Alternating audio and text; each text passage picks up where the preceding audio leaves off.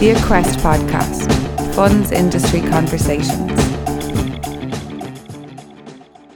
Hello, podcast listeners, and welcome to the Equest Podcast with me, Danny Lawler. If you're new to the show, please do make sure to subscribe and also feel free to share and like as you wish. In this episode, I'm delighted to be joined by Brian Sagnamondo, who is a legal expert with a particular interest and expertise in blockchain and smart contracts. Brian will shortly be heading towards the University of Nottingham to work on a PhD around blockchain and procurement, particularly public procurement. So I'm delighted to have him available to pick his brains on all things around blockchain, smart contracts, and even decentralized autonomous organizations or DAOs, which is a new buzzword to me, uh, but a very interesting concept. So join us as we chat about all of those things this episode of the Quest Podcast.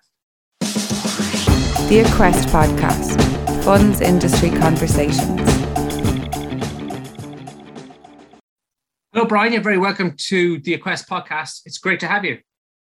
Thank you so much, Danny. I'm equally excited and um, ready to rock and roll. Ready to rock and roll. Well, I'm sure you are the guest from the most exotic location that we've had so far, being in Trinidad. Yes, Trinidad and Tobago. Yes. Uh, there's a TV show over here. It's a BBC show called Death in Paradise. I don't know if it ever makes its way to your side of the world, but it's set in uh, an idyllic uh, Caribbean island, but obviously Right. involves in every episode a murder uh, of and complicated natures. So, uh, so I think a lot of people in this part of the world have uh, great fondness for what, what it might be like to live in the Caribbean. wow. That's not the most idyllic thing to to be watching, but yeah, um, it's it's Trinidad is a nice place, and um, you know everything happens everywhere. So I will not put any um, negative um, attachments to my island, but I guess that's um, there's some things that come with island living. It's it's a it's a it's a chilled out life. We enjoy the sun, we enjoy our rum, and we enjoy our life as it comes. Uh, but notwithstanding that, you're shortly to be joining us over here in this part of the world, uh, heading to Nottingham for uh, a PhD. Tell us a bit about uh, about the PhD and, and your area of expertise. Right. So I will be starting my PhD at the University of Nottingham with their Public Procurement Research Group in September 2022.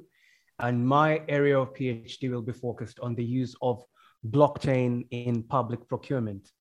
So there, there was a um, green paper that was re- released sometime in 2020 talking about um, adverse changes in procurement law in England and Wales. And um, the UK, this was post Brexit. It, it moved from the EU, uh, the EU regime and wanted to have something for itself. So it's looking at things like having um, a central database system, um, use of innovative technology, and uh, such things. But what I found is um, in the in their responses, they did not look at uh, the uh, the fourth industrial uh, revolution technology that's being used in the fourth industrial revolution, and this uh, this includes things like artificial intelligence, the Internet of Things, and most of all, blockchain and smart contracts, because this is where the the disruption is. So blockchain has positioned itself as a very disruptive technology, and just before I go on with that, blockchain is classified under what you call um, distributed ledger technologies. So it's basically a ledger, but this uses um, uh, um, some sci- uh, some computer science. So it's um it's an immutable ledger that uses cryptographic signatures and hash functions. So it makes it an append only um, ledger. So once the data is, is written on it, it cannot, it's immutable, it's tamper resistant. So transactions are essentially grouped in things called blocks. And each block includes information from the previous block and it's chained together in such a sequence. So that's why the distributed ledger is called a blockchain. So it's basically information from block uh, one is linked to block two, to block three, uh, and so forth.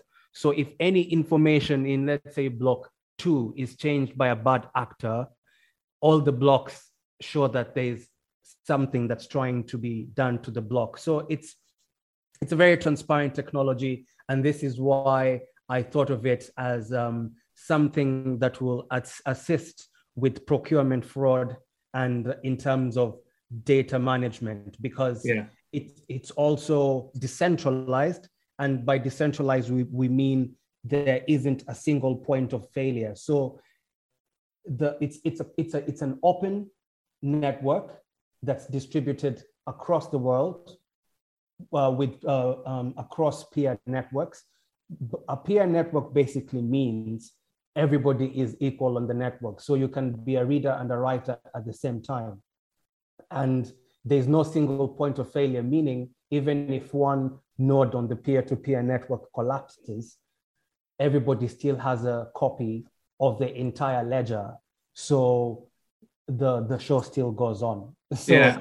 that, that, that's the long and short of it. So I thought this would be um, very uh, innovative, very disruptive to have this in the public sector because you know, especially during the COVID procurement times, there was um, talk about lots of um, fraud or big boy uh, po- political influence in transactions and whatever it is. I, I don't want to get into that uh, sector of politics, but this is just a technology that's sort of bringing trustless transactions and um, adding a bit of confidence in everyday sort of transactions. Yeah.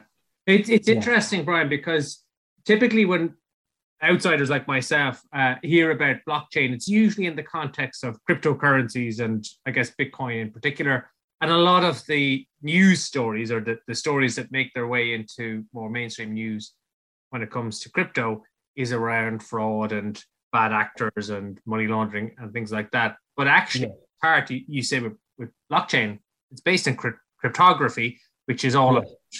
about um, making it very difficult to commit a fraud beg your pardon, commit a fraud. Uh, yes. So it, it is actually, you get beyond the noise, it is actually an incredibly secure and safe way to do what I guess you're, you're hoping you might be able to do in the procurement sector and in other areas in terms of creating records that are, are immutable and not possible for people to uh, to go in and tamper with and and create a fraud. Yes, totally. And um, just on that point, I would like to amplify what you said. And to clarify as well that people know crypto. They don't know that the underpinning technology is blockchain. And cryptocurrencies and um, blockchains, without using the name blockchains, existed for a while, but they only came out in, um, let's say, a finalized way in 2008 after a man called Satoshi Nakamoto solved something called the double spend problem. So this is what he says in his white paper. It's we've proposed a system for electronic transactions based on cryptographic proof without relying on trust. We started with the usual framework of coins made from digital signatures, which provides strong control of ownership, but it's incomplete um, without a way to prevent double spending. So to solve this, we proposed a peer-to-peer network using, using proof of work. So proof of work is um, it's a it's a consensus algorithm. So it's it's a system where you have people called miners. Uh, so a transaction is broadcasted in the system, and then there's a computational puzzle that's being done by the miners. And when the puzzle has been solved, the the the transaction is added to the block and the miner is, is given an incentive, is, is rewarded uh, using Bitcoins. So this is how it started. So the, the, the, the interrelation has to be understood that Bitcoins, the Bitcoin protocol is made from blockchain. So block, uh, blockchain is not Bitcoin.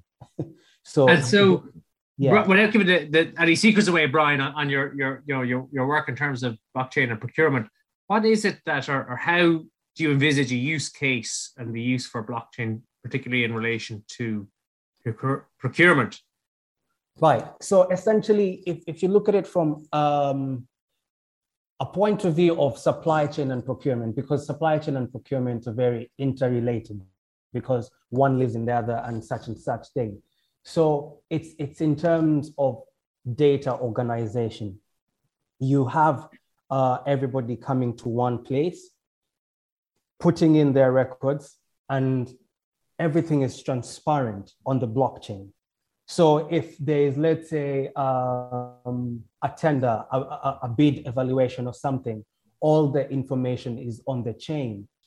You can't have people coming to add records that are not on the blockchain because it will be known. And um, mm. in terms of, um, let's say, uh, information requests, you know, uh, you ha- uh, uh ordinarily you have to make an FOIA application to get X and Y sort of information. But on the blockchain, all this information is there because this is what the blockchain does. It, it, it brings out full transparency, okay? But at the same time, there's, there's tensions with um, the laws of privacy and data protection because, and also with the GDPR actually, because let's say there's the right to um, erase a, a ledger if, if, if if there's a mistake and the, the blockchain is immutable, how do you append something that, uh, how, how do you amend a mistake? How do you delete it if it's out there already? You see, if, if, if a contract is supposed, um, let's say terms of the contracts, the clauses have to be uh, um, updated or deleted or something in, in terms of contractual negotiations. So how, how do you do that when it's already deployed on the blockchain? So this is my sort of study. So the blockchain yes it's a it, it, it, it brings out trust transparency and confidence. But at the same time it has tensions. Who owns the data when it's on the blockchain? Uh, how does it interrelate with the uh, with the gdpr how does it um, uh, in terms of money laundering and such things. Yeah so how literally yeah. it's, it's it's an overall understanding of the blockchain system. So we can't look at the blockchain system in supply chain and procurement in in parts. You have to look at it as a whole because the, the blockchain is quite intricate this is I, I normally tell people it's like electricity. So the use case is so wide and varied even within a particular use case because the blockchain is used to write data but you have smart contracts that are self-executing codes as well. So you see the, the, the smart contracts are doing something extra from what yeah. the blockchain does. Okay, I want to come to smart so, contracts in a second. Um, yeah. I, am guessing, Brian, that you're the you're the guy who's going to figure out the answers to the questions about, you know, the interrelationship with something like GDPR and how do you correct mistakes when you've got an immutable record, um, and yeah. how delete and how do you change if if it's contrary to the whole um, blockchain um, methodology that that you would do that kind of thing. Uh, as a former public servant, uh, I had occasion to dabble in procurement or, or touch it, but it was never never a very pleasant and easy experience. I wonder whether using blockchain makes it makes it better for users, both in terms of organizations that are looking to procure and firms that are looking to submit tenders. Please, Brian, tell me it's going to be easier. right. So blockchain simplifies uh, simplifies the steps. So if in procurement you have 100 steps, blockchain, let's say, uh, I'm, I'm, not saying this in exact in exactness, but let's say it reduces 100 steps to probably 30 steps. That, that's, the, um, that's progress, especially. So in yeah. terms of data management, in terms of payments, so let's say with smart contracts, which we're heading to, so once the documents are on the blockchain and let's say some of the conditions are fulfilled, then it triggers the next event, which is let's say a payment or whatever. So the smart contract says, if this happened, then the next thing happens. That's what the blockchain does. So in a procurement, so it simplifies the process. Brian, yeah. smart contracts are like protocols that sit sit over the blockchain and say, well, A if A plus B plus C happens, well then we move to the next phase, as you said. So I guess exactly, yeah. When we're thinking about procurement, uh, you might say, well, here are the criteria for assessment of the various submissions for t- for the tenders, uh, and so you get X amount of points for price and Y for experience. And so you throw them through the, the algorithm and it'll determine that A plus B plus C means that firm X has won the contract. And then you move exactly. phase, which is either um, you know you confirm dates or you have uh, I don't know other service contract or you have a payment due or something like that. Exactly, and even in terms of getting real time information, so there's things like oracles uh, which are which which get actual information from the outside off chain world and feed it to the smart contract. So the smart contract is always putting in accurate information because you see, blockchain won't solve the problem if if you feed the blockchain with wrong information. Wrong is equals wrong. Okay, so when you use oracles and the Internet of Things, which gets inaccurate information from out there and feeds it to the smart contracts and record it on the blockchain, this is where the let's say the, the, the value proposition comes in. And um, for example, I'll give you a, um, a use case. So IBM had, um, had a study it was conducting, and they were shipping some stuff from Kenya to some flowers actually from Kenya to England. So you're able to track the exact parcel of uh, flowers um, if, if, if they're spoiled or whatever, it makes recollection easy. Or if there are multiple suppliers to this one, uh, to this tender, you can know whose batch of whatever is not of good quality and whose is satisfactory. So it, it makes, from a commercial sense, you, you know, like ascertaining the goods are of quality or not of quality or whatever, like it, it makes everything more accessible. It, it, it just gives you that ease of transaction you know? Yeah. And is is that information gathered via sensors or is it some physical inspection where uh, an input is is entered to say i am i have viewed that shipment of flowers and i've determined that they're spoiled or they're in perfect condition. How does that information get from the the consignment into the uh, into the system? Okay. So it so human input will always somehow be there so there's the devices okay so on the let's say on the box of flowers you have a barcode or a qr code that has to go through um, let's say a qr code reader so the qr code reader let's say if, if the flowers have moved from mombasa the port of mombasa to the port of Ireland. The, the, the customs officer at Ireland, he, he uh, uses his QR code reader to say, okay, I've, I've received this. And let's say with, um, within the, the warehouse, the Internet of Things devices, which have sensors, will tell you uh, this is the temperature the flowers are in, this is uh, the current level so there's that interaction between the two. So the, uh, there'll be human input at some point, like let's say holding the QR code reader, or it could also be fully automated. So if it's on a conveyor belt and whatever, and there's a sensor there, when, when it moves, the data is recorded because we are, we are looking at full automation. So we are just reducing the human input and that's also what the smart contracts do. You are reducing human input by using self-executed codes. And so when you direct your mind then to the possibilities for the deployment of blockchain and smart contracts in the financial services world, which is where uh, myself and, and, and, my colleagues uh, live, um, what do you see there as the kind of most immediate use cases and deployments that we're likely to see? or that you've come across? Uh, in terms of blockchains and smart contracts? Mm-hmm.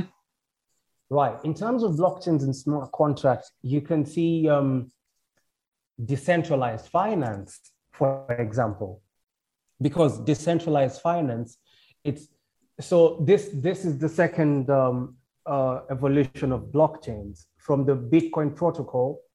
You now had the Ethereum protocol in around 2016, and they brought in smart contracts. So this took finance to the next level. So it's it's it's sort of removing the need of a third party institution or a gatekeeping house like a bank, a central bank, to giving financial freedom to the network participant.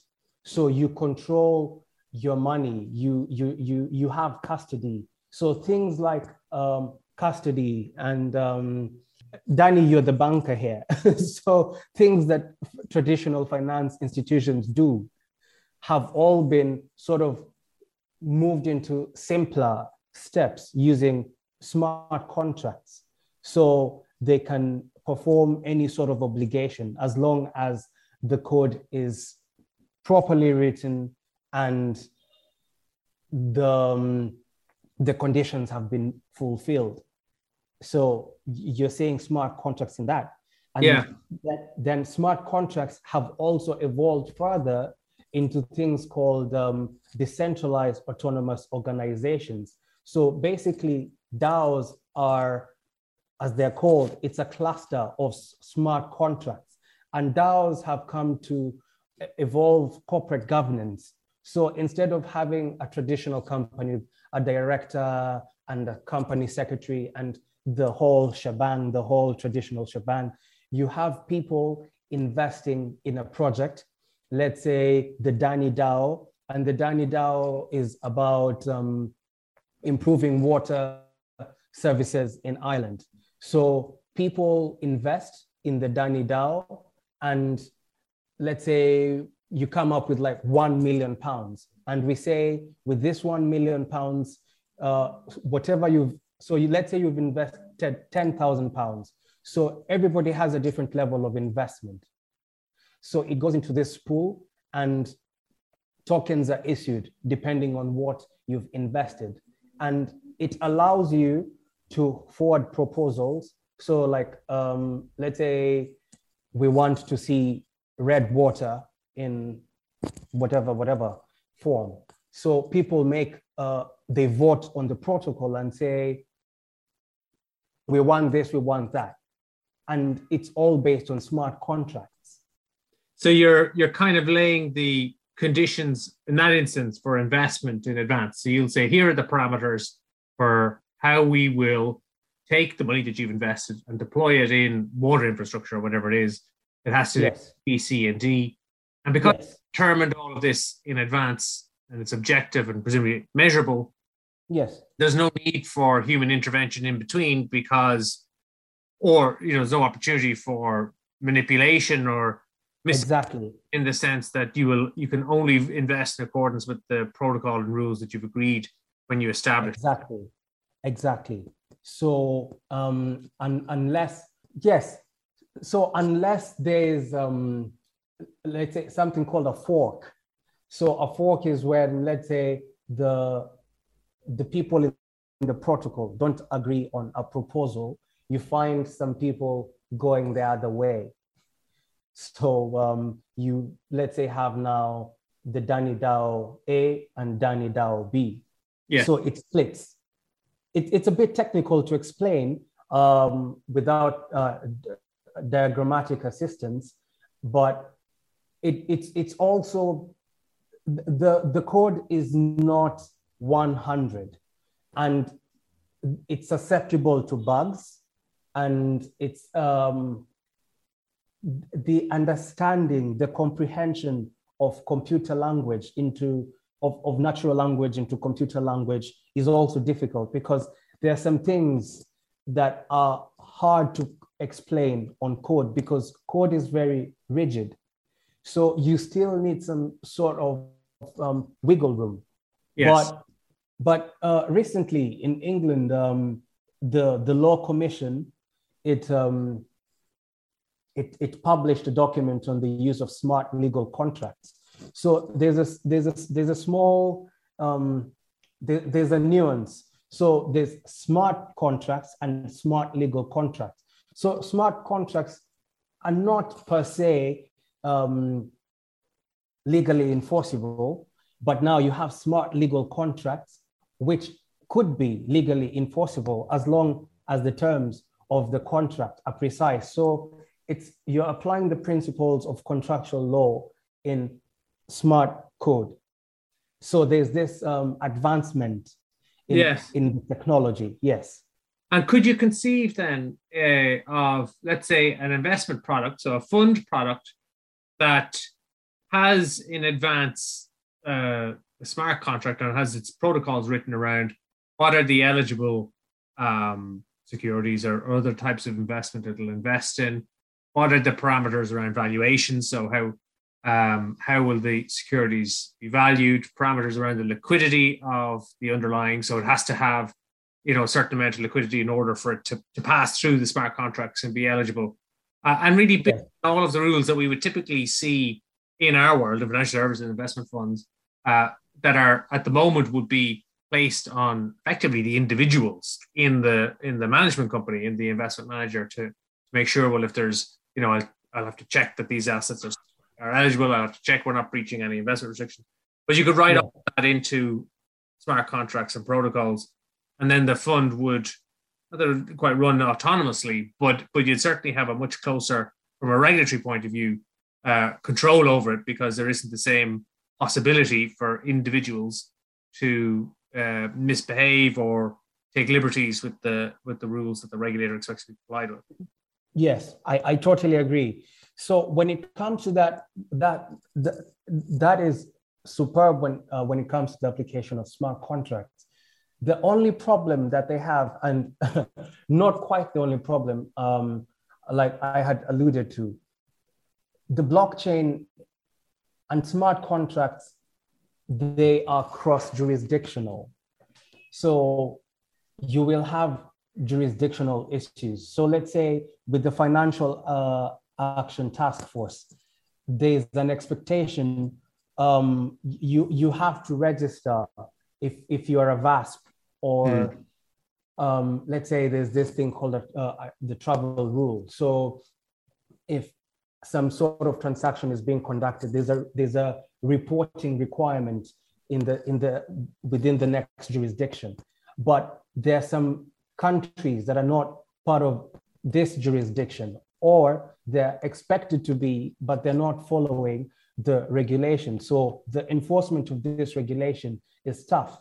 And also the the the legal precedent or we don't have legal precedent per se maybe one or two but you don't have proper guidance um, in terms of where this technology is. Because you see, innovation is always ahead of technology.